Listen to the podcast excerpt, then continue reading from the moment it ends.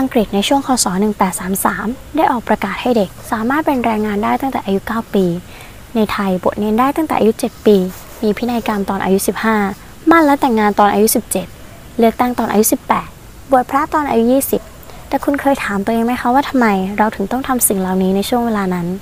วันนี้ Spom Spam Podcast จะมาเล่าให้ฟังถึงมุมหนึ่งของสภาวะ Coming of Age ในหัวข้อหรือการเปลี่ยนผ่านคือนิทานของผู้ใหญ่และใครที่สงสัยว่าหัวข้อเกี่ยวอะไรกับอายุต่างๆที่เล่ามาข้างต้น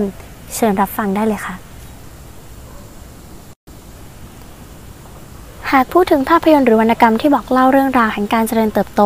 การเปลี่ยนผ่านก็คงจะหนีไม่พ้นการคิดถึงภาพยนตร์หรือวรรณกรรมแนว Coming of Age อย่างแน่นอนเพราะประเภทหรือช่องของสื่อตระกูลนี้คือภาพยนตร์หรือวรรณกรรมที่เล่าถึงช่วงอายุที่ถูกพิจารณาให้เป็นวัยผู้ใหญ่หรือการมีจุดเปลี่ยนผ่านบางอย่างที่ทำให้เกิดการพัฒนาทางความคิดและทำให้ตัวละครเติบโตไม่ทางใดก็ทางหนึ่งซึ่งจะทำให้ผู้ชมหรือผู้อ่านเดินทางไปพร้อมกับตัวละครก้าวผ่านวันเวลาอันยากลำบากและทางเลือกที่ตัวละครต้องเผชิญพร้อมเห็นความเปลี่ยนแปลงบางอย่างในตัวละครนั้นๆคำว่า coming of age ใน Dictionary นะคะอย่างของแมคมิลแลนก็ได้ให้ความหมายไว้ว่าเป็น the age at which someone is legally considered an adultคือช่วงเวลาอายุที่ใครบางคนเนี่ยถูกพิจารณาว่าเป็นผู้ใหญ่แล้วโดยพิจารณาผ่านทางกฎหมายอีกความหมายหนึ่งนะคะ the point at which something is considered to have developed completely เป็นจุดของอะไรบางอย่างที่ถูกพิจารณาแล้วว่ามีการพัฒนาไปอย่างสมบูรณ์อีกความหมายหนึ่งนะคะใน Dictionary ของ Cambridge เขาได้บอกไว้ว่าช่วงเวลาเนี้ยมันคือ the time when someone matures emotionally or in some other wayเป็นช่วงเวลาที่ใครบางคนมีวุฒิภาวะทางอารมณ์เต็มเปี่ยมแล้วหรือว่ามีด้านอื่นๆก็ได้ไม่ใช่แค่ด้านอารมณ์อีกความหมายหนึ่งนะคะน่าสนใจมากเขาบอกไว้ว่าเป็น the time when something starts to become successful เป็นช่วงเวลาของอะไรบางอย่างที่มันเริ่มจะประสบความสำเร็จแล้วอันนี้คือความหมายที่ใน Dictionary ใช้กันทีนี้เราจะมาดูความหมายที่คนทั่วๆไปเข้าใจนะคะก็ค่อนข้างใกล้เคียงกับ Dictionary เหมือนกันในเพจหนังโปรดของข้าพเจ้าเขาได้แนะนำสี่สิบหนัง Coming of Age ที่คุณไม่ควรพลาดเอาไว้นะคะซึ่งเขาก็ได้บอกความหมายไว้ว่าหนังประเภทนี้เนี่ยมันมีเนื้อหาเกี่ยวกับการก้าวพ้นวัยการเติบโตของวัยรุ่นผ่านเหตุการณ์บางอย่างที่มีผลเปลี่ยนแปลงความคิดและทัศนคติของเด็กพื้นฐานหลักอีกอย่างของหนังประเภทนี้คือการให้เด็กได้เรียนรู้ตนด้วยตนเองแล้วก็ก้าวข้ามผ่านสิ่งเหล่านั้นภาพยนตร์ส่วนมากที่ถูกจัดประเภทให้อยู่ในแนว Coming of Age เนี่ยมักจะเน้นเรื่องราวการเปลี่ยนผ่านของวัยรุ่นอาจเป็นเพราะวัยรุ่นเป็นช่วงเวลาหัวเลี้ยวหัวต่อของชีวิตเส้นทางบนความเป็นวัยรุ่นเนี่ยมันเต็มไปด้วยทางเลือกมีโค้งให้ต้องตัดสินใจการนำเสนอสภาวะ coming of age ของวัยรุ่นจึงแสดงให้เห็นถึงความเปลี่ยนแปลงทางความคิดที่ชัดเจนและเป็นรูปธรรมจากการเปลี่ยนผ่านช่วงวัยจากเด็ก childhood เนี่ยนะคะไปเป็นวัยผู้ใหญ่หรือว่า adulthood อย่างในเพจแนะนำหนังอย่างที่บอกว่าเพจหนังโปรดของข้าพเจ้านะคะคือที่พูดถึงเพจนี้ก็เพราะว่ามันมีคนกดไลค์ค่อนข้างเยอะเนาะประมาณหนึ่งล้านสองแสนคนเขาก็จะแบบแนะนำหนังแต่ละประเภทเอาไว้เขาก็ได้บอกเลยว่าเนี่ยสี่สิบหนัง Coming of Age หรือสี่สิบหนังวัยรุ่นก้าวพ้นวัยใช้ชื่อนี้เลยนะก็คือจะมุ่งไปที่วัยรุ่นที่กำลังจะก้าวผ่านวัยไปยังวัยผู้ใหญ่จะมีหลายเรื่องด้วยกันนะคะเขาก็จะแนะนำเรื่องอะไรบ้าง Love Simon Paper Towns The Perks of Being a Wallflower แล้วก็เรื่อง Call Me by Your Name นะคะอันนี้ก็เป็นหนังค่อนข้างใหม่เหมือนกัน Call Me by Your Name เกี่ยวกับอะไรก็จะเป็นการเปลี่ยนผ่านของเด็กอายุสิบเจ็ดเนี่ยที่ชื่อว่าเอลิโอที่มีความสัมพันธ์กับนักศึกษาปริญญาเอกชาวอเมริกันที่ชื่อว่าโอลิเวอร์ใครได้ดูนะก็จะบอกได้เลยว่าแบบเรียวมากแล้วก็อบอุ่นมากอะไรเงี้ยทีนี้ความน่าสนใจของสื่อที่ถูกจัดประเภทให้เป็นแนวนี้นะคะอยู่ที่ว่าการเปลี่ยนผ่านของตัวละครที่เรามองเห็นเนี่ยจะต้องแสดงให้เห็นความเปลี่ยนแปลงบางอย่างอย่างเห็นได้ชัดเป็นจุดหรือเป็น point หนึ่งของชีวิตที่ทำให้เราผ่านผลวัยกลายเป็นผู้ใหญ่หรือไม่ก็เป็นเหตุการณ์ที่ยิ่งใหญ่มากๆจนทำให้ตัวละครเติบโตทางความคิดหรือจิตวิญญาณไปเลยพอเราพูดแบบนี้ก็จะเข้าใจได้ว่าภายในเรื่องอ่ะมันต้องมีเหตุการณ์อะไรบางอย่างที่ทำให้ตัวละครเปลี่ยนความคิดไปเลยและกลายเป็นผู้ใหญ่ก้าวข้ามวัยหรือจุดจุดหนึ่งเหมือนหนังเรื่อง Season Change เนี่ยอันนี้เป็นหนังของค่าย จี ที เอช นะคะเขาเล่าว่าผู้ชายคนหนึ่งชื่อป้อมแอบไปเข้าโรงเรียนดนตรีตอนม.ปลายแต่บอกครอบครัวว่าเป็นโรงเรียนเตรียมแพทย์เพราะตามผู้หญิงคนหนึ่งที่แอบชอบไปพอเข้าไปได้ก็ตีกงตีกลองเข้าวงดนตรีอะไรเงี้ยเจอผู้หญิงอีกคนนึงเป็นลูกเพื่อนพ่อช่วยกันปกปิดความลับที่ตัวเองเรียนโรงเรียนดนตรีแล้วตอนจบก็รู้ว่าจริงๆแล้วเขาอะชอบผู้หญิงที่เป็นลูกเพื่อนพ่อไม่ได้ชอบผู้หญิงที่ตัวเองรักมาตลอดหลายปีนี่ก็เป็นตัวอย่างหนึ่งของหนังแนว Coming of Age ที่ดูเหมือนจะเปลี่ยนชีวิตพระเอกนางเอกไปพระเอกก็ได้รับทุนไปต่างประเทศอะไรเงี้ยแต่ว่าสุดท้ายก็ปฏิเสธนะคะมาอยู่กับผู้หญิงที่ตัวเองรักแล้วก็เล่นดนตรีที่เมืองไทยคือเราอ่านมองว่านี่คือภาพยนตร์ coming of age เพราะว่ามีเหตุการณ์ให้เกิดการเปลี่ยนผ่านวัยจากวัยรุ่นเป็นวัยผู้ใหญ่ต้องเลือกทางเดินว่าแบบจะต้องไปซ้ายหรือขวาต้องไปแบบเออไปต่างประเทศหรือว่าอยู่ไทยอะไรเงี้ยหรือแม้แต่ในเรื่องอื่นเช่น Paper Towns เรื่องนี้ชอบมากค่ะพระเอกของเราเควินตินตามหามาโก้หญิงสาวข้างบ้านที่ตนเองหลงรักเรื่องระหว่างทางที่เราได้ดูเนี่ยก็จะเห็นว่าพระเอกตามหานางเอกอยู่ตลอดพอใกล้ตอนสุดท้ายทั้งสองคนเจอกันคุยกันกลับเรียนรู้ว่าเขาว่าอาจจะไม่ได้ชอบมาโก้ที่ตัวตนจริงๆสุดท้ายทั้งสองก็แยกทางกันไปเหมือนตลอดทางที่เขาตามหามาโก้ค่ะแท้ที่จริงแล้วเขาไม่ได้ตามหามาโก้เว้ยเขาตามหาตัวตนของเขาเองแล้วก็เจอเป้าหมายเจอตัวตนของตัวเองที่ไม่ได้ผูกติดอยู่กับมาโก้อีกต่อไปแล้วซึ่งเหตุการณ์ทั้งหมดทั้งมวลของหนัง Coming of Age นะคะมันคือเหตุการณ์ที่ทำให้ตัวเอกเกิดการเปลี่ยนผ่านจากช่วงวัยรุ่นไปสู่วัยผู้ใหญ่ได้เติบโตทางความคิดใช่เราเข้าใจแบบนั้นแต่จะแน่ใจได้ไงคะว่าตัวละครได้เกิดการเปลี่ยนแปลงทางความคิดจริงๆและยึดถือการเปลี่ยนแปลงนั้นเป็นจุดแห่งการเปลี่ยนผ่านหรือตามความหมายแบบแมคมิลแลนก็คือตรงไหนล่ะที่มันคือ the point at which something is considered to have developed completely ตัวละครจะรู้ได้ยังไงว่าพวกเขาอยู่ในจุดที่ develop completely แล้วตรงไหนที่เรียกว่า complete จริงๆโอเคคุณอาจจะบอกว่าตัวละครบอกเราไม่ได้หรอกเขาคงไม่สามารถพูดได้ว่าเฮ้ยนี่แหละนี่นี่คือจุดเปลี่ยนผ่านของฉันแล้วนะฉันกำลังเติบโตเป็นผู้ใหญ่แล้วเพราะหนังมันไม่ได้บอกอะไรเราตรงๆอยู่แล้วใช่ไหมคะเราจะไปรู้ได้ยังไงว่าตัวละครเขาแบบเผชิญหรือว่าไม่ได้เผชิญจุดเปลี่ยนผ่านนั้นๆเอาง่ายๆค่ะเทียบกับตัวของคุณเองลองถามตัวคุณตอนนี้เลยว่าคุณเนี่ยได้เผชิญกับจุดแห่งการเปลี่ยนผ่านจริงๆหรือยังอะไรที่ทำให้คุณเปลี่ยนไปจากเดิมอย่างสิ้นเชิงหรือจุดไหนช่วงไหนในชีวิตที่เป็น the point ที่มัน develop completely แล้วลองถามตัวเองดูนะคะคือเราเนี่ยลองถามตัวเองแล้วก็พบว่าเฮ้ยมันไม่มีนะมันไม่มีเหตุการณ์ไหนเลยเว้ยที่เปลี่ยนความคิดสิ้นเชิงของเราพอลองถามคนรอบตัวคนที่อายุใกล้ๆกันอะไรเงี้ยเขาก็จะบอกว่าไม่มีเหมือนกันแต่เราไปถามอาจารย์ในเอกอายุประมาณสามสิบนิดๆอะไรเงี้ยเขาบอกว่าเขาลองย้อนกลับไปคิดดูว่าจุดเปลี่ยนผ่านอย่างสิ้นเชิงของเขาอะมันคืออะไรเขาบอกว่ามันคือการเข้าคณะอักษรจุฬาอ่ะฮะนี่คือคนนี้แหละคนที่หาจุดเปลี่ยนผ่านจริงๆเจอแต่นั่นคือการมองย้อนกลับไปหลังจากยืนอยู่จุดที่ผ่านมันมาแล้วคุณแน่ใจได้ยังไงคะว่าในจุดนั้นนะมันคือการเปลี่ยนผ่านจริงๆณขณะที่กำลังเปลี่ยนผ่านคุณรู้ตัวไหมว่าความคิดกำลังจะเปลี่ยนไปอย่างสิ้นเชิงซึ่งจริงๆตามความหมายของ coming of age ในแต่ละ dictionary เนี่ยเราควรจะรู้ตัวว่ากำลังเปลี่ยนวัยไปสู่ผู้ใหญ่แล้วเรากำลังเปลี่ยนความคิดไปอย่างสิ้นเชิงพอเทียบกับชีวิตจริงของเราตอนนี้นะคะบางคนก็ยังไม่รู้เลยว่าเหตุการณ์ไหนที่ทำให้ชีวิตข้ามผ่านวัยจริงๆหรือแม้ว่าคุณตอบได้นั่นก็เพราะคุณได้ผ่านเหตุการณ์นั้นมาแล้วแล้วก็ไม่อาจจะเชื่อถือได้อย่างแน่นอน ร้อยเปอร์เซ็นต์ ด้วยค่ะว่านั่นเป็นสภาวะของการ coming of age ที่แท้จริงเพราะในขณะที่เกิดสภาวะนั้นคุณไม่รู้ตัวด้วยซ้ำว่ากำลังก้าวข้ามผ่านวัยจากวัยรุ่นไปสู่ผู้ใหญ่หรือคุณกำลังถึงจุดที่ความคิดอารมณ์ของคุณพัฒนาไปจนมีวุฒิภาวะสมบูรณ์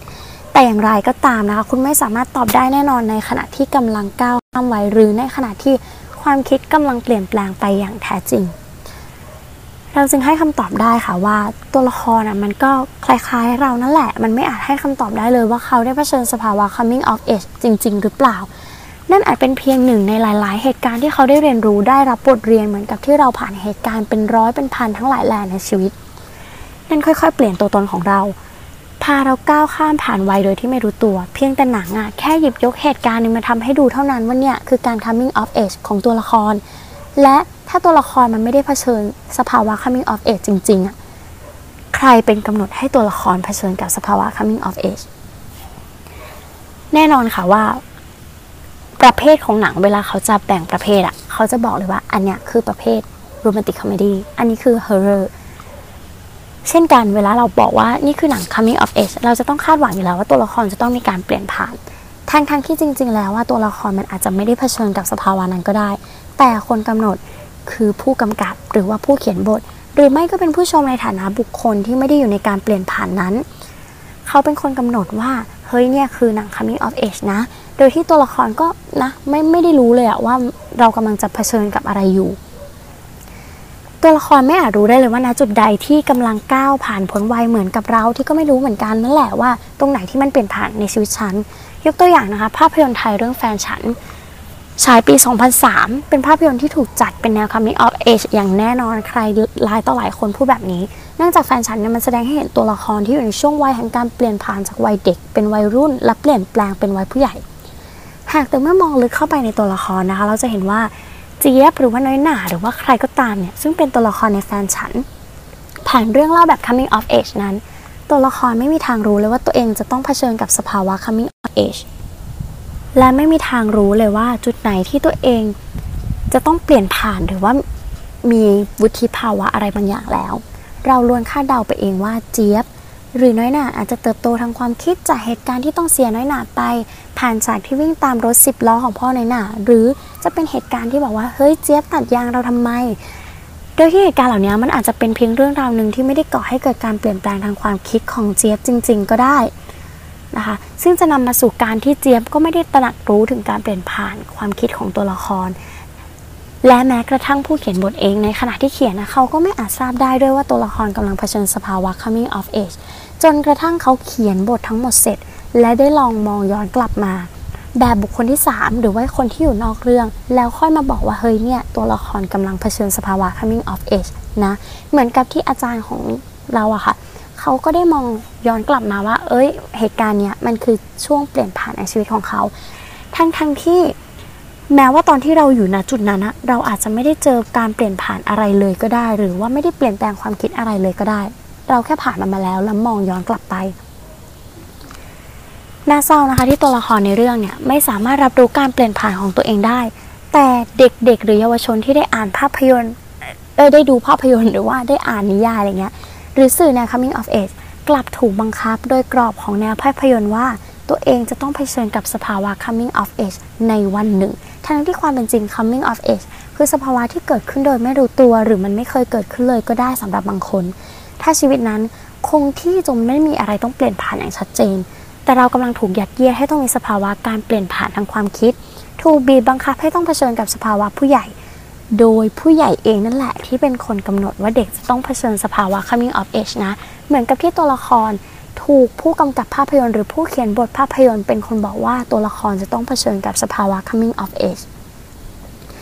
ซึ่งภาพยนตร์เนี่ยมันก็สร้างมาเป็นในๆให้เด็กรู้ว่าเนาะว่าไอเด็กพวกเนี้ยวันหนึ่งมันจะต้องเผชิญกับการเปลี่ยนผ่านมันจะต้องมีสักวันหนึ่งที่แกจะต้องเป็นผู้ใหญ่จะต้องมีวุฒิภาวะไม่ใช่เด็กที่จะเล่นๆอยู่กับบ้านได้อีกต่อไปแล้วทีนี้เราก็มาดูว่าอะไรสาเหตุของการที่มันเกิด coming of age การกำหนดช่วงวัยอะไรออกมาเนี่ยมันเพราะอะไรเราก็คิดว่ามันอาจจะเป็นเพราะทุนนิยมหรือเปล่าอ่าทีนี้ก็สับสนแล้วว่าทุนนิยมเกี่ยวอะไรกับเรื่องนี้นะคะคือว่าทุนนิยมเนี่ยมันจะเป็นการเน้นเรื่องการผลิตแรงงานนะคะเข้าสู่ทุนนิยมคล้ายๆกับการที่บีบบังคับให้เด็กเนี่ยพ้นจากสภาวะความเป็นเด็กไปสู่วัยทำงานบีบบังคับให้เด็กต้องทำงานห้ามทิ้งเวลาไปกับการเป็นเด็กคุณต้องพร้อมทำงานนี่คือสิ้นสุดวัยเด็กแล้วคุณต้องเติบโตเป็นผู้ใหญ่เข้าไปในสังคมเพราะว่าวิธีคิดของโลกสมัยใหม่ซึ่งอธิบายตามโลกทุนนิยมหรือโลกแรงงานเนี่ยนะคะมันต้องชั่งตวงวัดได้ต้องชี้วัดความสำเร็จได้แต่ชีวิตมนุษย์มันไม่ได้มีเส้นตรงวัดตัดแบ่งได้แบบนั้นเวลาเราจะวัดอะไรบางอย่างที่มีความยาวมหาศาลหรือว่าวัดชีวิตมนุษย์เนี่ย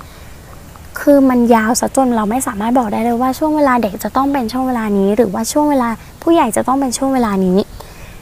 เพราะฉะนั้นการที่มาแบ่ง coming of age นี่คือจุดนี้อายุสิบแปดอายุสิบเก้า ยี่สิบเนี่ยมันเหมือนกับเราอะตกอยู่ในเครื่องมือชี้วัดความสำเร็จที่ผู้คนสร้างขึ้นมาโดยละเลยความเข้าใจที่ว่าชีวิตเรายาวนานมากกว่านั้นค่ะไม่ใช่การจะกำหนดว่าช่วงไหนจะเติบโตเป็นผู้ใหญ่ช่วงไหนที่เราจะต้องถึงจุดเปลี่ยนทันทีจากเด็กเป็นผู้ใหญ่อายุสิบแปดเราต้องเป็นผู้ใหญ่อายุสามสิบต้องมีงานมั่นคงมีบ้านแต่งงานเหมือนที่เห็นในหนังสือหลายเล่มนะคะเช่นน่าจะรู้อย่างนี้ตอนอายุยี่สิบหรือว่าจะต้องรวยจะต้องดังก่อนอายุสามสิบเราก็งงว่าอ่ะทำไมต้องอายุสามสิบหรือว่าต้องอายุยี่สิบถ้าอายุยี่สิบมันจะทำไมหรือถ้าอายุเลยสามสิบมันจะทำไมซึ่งการเกิดขึ้นมาของหนังสือเหล่านี้เนี่ยมันคือการตอบสนองโลกทุนนิยมที่บอกว่าคุณต้องปีนไปถึงจุดไหนจุดไหนถึงจะโอเคถ้ายังไม่โอเคเนี่ยหรือว่าถ้ายังมีเงินเก็บไม่ถึงหนึ่งล้านตอนอายุสามสิบแปลว่าคุณล้มเหลวและการกำหนดช่วงอายุว่าให้คุณสำเร็จตอนนี้เนี่ยเพื่ออะไรเ เพื่อให้คุณละเลยเรื่องรัฐสวัสดิการการดูแลคุณในบ้านปลายชีวิตเพราะอะไรคะเพราะว่าเมื่อรัฐผลักภาระให้คุณเนี่ยจะต้องประสบความสำเร็จตั้งแต่อายุสามสิบอะไรเงี้ยเขาก็จะไม่สนใจแล้วว่าแบบเราก็จะไม่สนใจแล้วว่าอ๋อเราจะต้องดูเรื่องรัฐสวัสดิการนะเราจะต้องเอ่อรัฐจะต้องทำอะไรให้เราได้บ้างเพราะว่ามันได้ขับเคลื่อนให้คุณอะมาอยู่ในจุดที่คุณคิดว่าสบายแล้วคิดว่าสามสิบประสบความสำเร็จแล้วแล้วก็ไม่ได้คิดเรื่องรัฐสวัสดิการหรือว่าการดูแลในบ้านปลายชีวิตต่อไปสิ่งเหล่านี้มันไม่ต่างอะไรเลยกับการเกิดขึ้นของสภาวะ coming of age ที่ผู้ใหญ่และโลกทุนนิยมโลกแรงงานสร้างขึ้นมาสมมุติว่าเอาหนังสือรวยตอนอายุสามสิบไปให้เด็กแปดขวบอ่านคุณคิดว่าเด็กแปดขวบจะอินไหมคะไม่มีทางเพราะเด็กแปดขวบไม่เข้าใจคำว่าทำไมต้องรวยทำไมต้องมีเงินล้านมีแค่ห้าบาทซื้อขนมได้ก็พอแล้วแต่ถ้าให้เด็กอายุสิบแปด ยี่สิบ ยี่สิบห้า ยี่สิบหกอ่านจะรู้สึกยังไงเขาก็จะรู้สึกว่าเอ้ยฉันต้องรวยเพราะว่าเขาได้ก้าวเข้ามาในพื้นที่แห่งความเป็นผู้ใหญ่แล้วเขาไม่ใช่เด็กอีกต่อไปเพราะฉะนั้นการลากเส้นแบ่งของ coming of age เนี่ยมันคือการลากพื้นที่จากชายหูดหรือว่าพื้นที่เด็กให้มาอยู่ในพื้นที่ผู้ใหญ่หรือว่า adulthood และความหมายเดียวกันก็คือลากเข้ามาในพื้นที่ของโลกทุนนิยมโลกแรงงานถ้าไม่ลากคุณอาจจะมีเสรีภาพกับการใช้ชีวิตเรื่อยเปื่อยไม่ต้องทำงานไม่ต้องแข่งขันก็ได้แต่การลากเส้นแบ่งให้เด็กจำเป็นต้องออกจากกรอบของตัวเองมาอยู่ในโลกของผู้ใหญ่พบเจอสภาวะ coming of age เพื่อก้าวข้ามผ่านวัยมันทำให้สังคมสบายมากขึ้นค่ะเพราะทุกคนจะได้ทำงานให้รัฐหรือรองรับอุดมการณ์บางอย่างของรัฐเหมือนในเรื่อง Stranger Things เรื่องนี้เนี่ยเป็นซีรีส์อเมริกันนะคะก็จะเกี่ยวกับเด็กที่แบบไปเผชิญต่อสู้กับปีศาจต่อสู้กับเอ่ออะไรนะลัทธิคอมมิวนิสต์ในเรื่องนะคะลัทธิคอมมิวนิสต์จากรัสเซียอะไรเงี้ยเรื่องนี้เนี่ยมันก็จะแฝงในแง่ว่าบีบบังคับให้เด็กต้องโตเธอต้องโตได้แล้วนะต่อสู้กับปีศาจต่อต้านคอมมิวนิสต์จากรัสเซียผลักให้ต้องกลายเป็นชาตินิยมรักชาติรักอเมริกาซึ่งจะเห็นได้ชัดมากในซีซั่นสามนะคะดังนั้นสภาวะ coming of age เนี่ยมันไม่ต่างอะไรเลยกับการเป็นเหมือนการเปิดลู่วิ่งให้เด็กๆ เ, เหล่านี้ได้เข้าไปสู่ระบบแห่งการแข่งขันโลกแห่งการทำงานโลกแห่งการปลูกจิตสำนึกให้รักชาติโลกแห่งการเซิร์ฟอุดมการณ์ของรัฐการกำหนดสภาวะ coming of age กำหนดจุดแห่งการเปลี่ยนผ่านกำหนดว่าเราต้องก้าวข้ามวัยจึงเป็นเสมือนไม้ของท่านเปาที่คอยสับคอวัยเด็กเหล่านี้ให้หลุดพ้นจากการเป็นวัยเด็กเพื่อก้าวสู่โลกแห่งความเป็นจริงและตราบใดที่ยังมีภาพยนตร์แนว coming of age อยู่คุณก็จะเสียวัยเด็กไปตลอดกาลซึ่งการกดดันให้เด็กๆ เ, เหล่านี้นะคะต้องเผชิญกับการเป็นผู้ใหญ่เนี่ยมันจะทำให้เกิดกระแสโต้กลับการผลักดันเหล่านี้ผ่านอะไรผ่านวรรณกรรมเรื่องหนึ่งเรื่องปีเตอร์แพนนะคะจะค่อนข้างเห็นได้อย่างชัดเจนแล้วก็เป็นยุคแรกๆเพราะว่าเรื่องนี้เนี่ยเอ่อเป็นผลงานของเซอร์เจมส์เดวีนะคะเขียนขึ้นในปีหนึ่งเก้าศูนย์หนึ่งเออช่วงนั้นก็จะเป็นใกล้ๆกับช่วงปฏิวัติอุตสาหกรรมอะไรเงี้ยต้องผลักดันคนเข้าเอ่อแรงงานนะคะโลกแรงงาน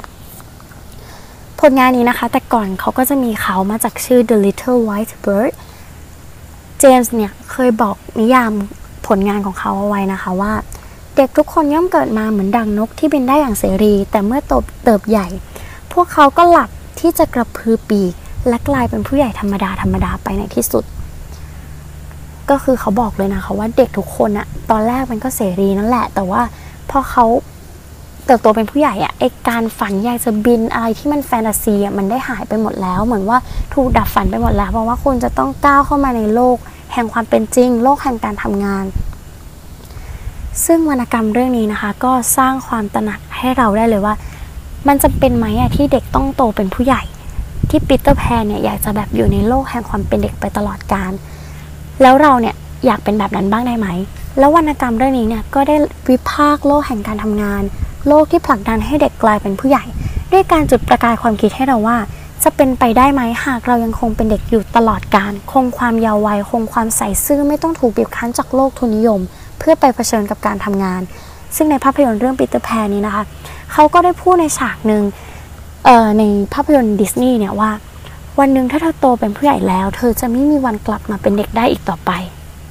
นี่แสดงให้เห็นถึงค่านิยมของความเป็นผู้ใหญ่ที่ฝังหัวปีเตอร์แพนเลยว่าเฮ้ยมันมีเส้นแบ่งระหว่างความเป็นเด็กและความเป็นผู้ใหญ่นะซึ่งเทียบได้กับการเกิดขึ้นของสภาวะ coming of age ที่จะต้องแบ่งแยกให้เห็นเลยว่าพื้นที่ระหว่างชายหูดและ adulthood เนี่ยมันคืออะไร ทั้งๆ ท, ที่เราไม่จำเป็นต้องก้าวข้ามผ่านวัยอะไรเลยนะคะเราสามารถคงความเป็นเด็กได้ตลอดไปไม่จำเป็นต้องมีจุดใดจุดหนึ่งที่กำหนดโดยใครก็ไม่รู้มาบอกว่าเฮ้ยเราควรโตเมื่อไหร่คุณรู้ได้ยังไงว่าสิบแปดเนี่ยมันคือการที่เราต้องโตเป็นผู้ใหญ่เรารู้ได้ยังไงว่าสิบแปดเนี่ยมันคือผู้ใหญ่จนเลือกตั้งได้แล้วทั้งๆ ท, ที่เมื่อเราต่างจากอายุสิบเจ็ดตรงไหนคะจำเป็นไหมที่ต้องมีจุดเปลี่ยนผ่านของการก้าวข้ามวัยผู้ใหญ่อะเขาแค่พยายามปรับหมุดขีดเส้นแบ่งเมื่อเราควรทำอะไรตอนไหนและควรสิ้นสุดวัยเด็กให้เป็นวัยผู้ใหญ่เมื่อไหร่เพื่อที่เขาจะได้ให้เราออกมาทำงานรับใช้สังคมและรัฐทั้งๆ ท, ที่จริงๆแล้วชีวิตเราอะมันคือเส้นเวลาที่ใหญ่มากจนไม่จำเป็นต้องมีหมุดหมายเลยอะว่าแบบเออเราควรจะต้องโตตอนไหนควรประสบความสำเร็จตอนไหนบางทีความสำเร็จของเรานะคะอาจไม่ได้แบบรวยและดังตอนอายุสามสิบแต่เราอาจจะเป็นตอนอายุสี่สิบเก้าเหมือนที่แบบผู้พันแซนเดอร์แห่ง เค เอฟ ซี เริ่มมีชื่อเสียงจากไก่ทอดของเขามนุษย์มันสามารถประสบความสำเร็จได้ตลอดเวลาและสามารถชื่นชมกับความสำเร็จของตัวเองได้ไม่ว่าจะช่วงอายุใดก็ตามโดยไม่จำเป็นต้องถูกบีบคั้นจากโลกทุนนิยมการที่เราเดินไปเรื่อยๆโดยที่ไม่รู้ว่าต้องมีจุดไหนทำอะไรก็อาจจะเป็นเสรีภาพที่แท้จริงและเป็นความถูกต้องที่จะใช้ชีวิตคุณเรียนรู้ได้ด้วยตัวเองค่ะโดยไม่ต้องถูกปิดกั้นช่วงอายุไม่จำเป็นต้องหวาดกลัวว่าถึงจุดหนึ่งแล้วเราไม่ได้เป็นผู้ใหญ่ทันทีตามที่หนัง Coming of Age ได้เล่าไว้คุณไม่จำเป็นต้องพบเจอการเปลี่ยนผ่านเลยก็ได้ค่อยๆเรียนรู้ค่อยๆเปลี่ยนแปลงแล้วเมื่อคุณผ่านพ้นช่วงเวลาเหล่านั้นมาอยู่ปลายทางแห่งเรื่องเราอย่าทำในสิ่งที่ตอนเด็กๆเราเคยเผชิญอย่าพยายามยัดเยียดจุดเปลี่ยนผ่านให้ใครเพราะการที่กว่าคุณจะได้เล่าเรื่องนี้แปลว่าคุณผ่านจุดนั้นมาแล้วคุณมองในกรอบของผู้ใหญ่ที่เด็กเขาไม่ได้มองด้วยท้ายที่สุดแล้ว Coming of Age จึงเป็นเครื่องมือจบความเป็นเด็กซึ่งมาจากการกดทับให้คุณต้องโตจากโครงสร้างของสังคมสมัยใหม่ทุนนิยมที่เร่งให้ทุกคนทำงานผ่านรูปแบบของนิทานและเรื่องเล่า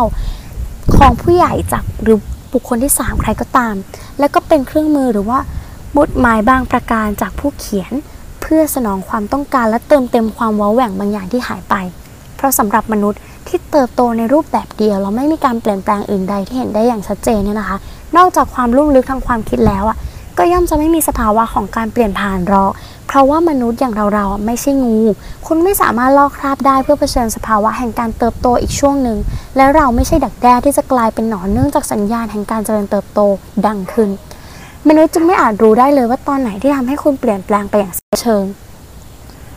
เพราะฉะนั้นเราไม่จำเป็นต้องตกอยู่ภายใต้วาทกรรมที่ให้คนอื่นมากำหนดว่าเราต้องจบความเป็นเด็กเพื่อเข้าสู่พื้นที่แห่งความเป็นผู้ใหญ่เมื่อไหร่หรือเราไม่จำเป็นต้องตกอยู่ภายใต้วาทกรรมที่บอกว่าเราต้องประสบความสำเร็จให้ได้ก่อนอายุสามสิบ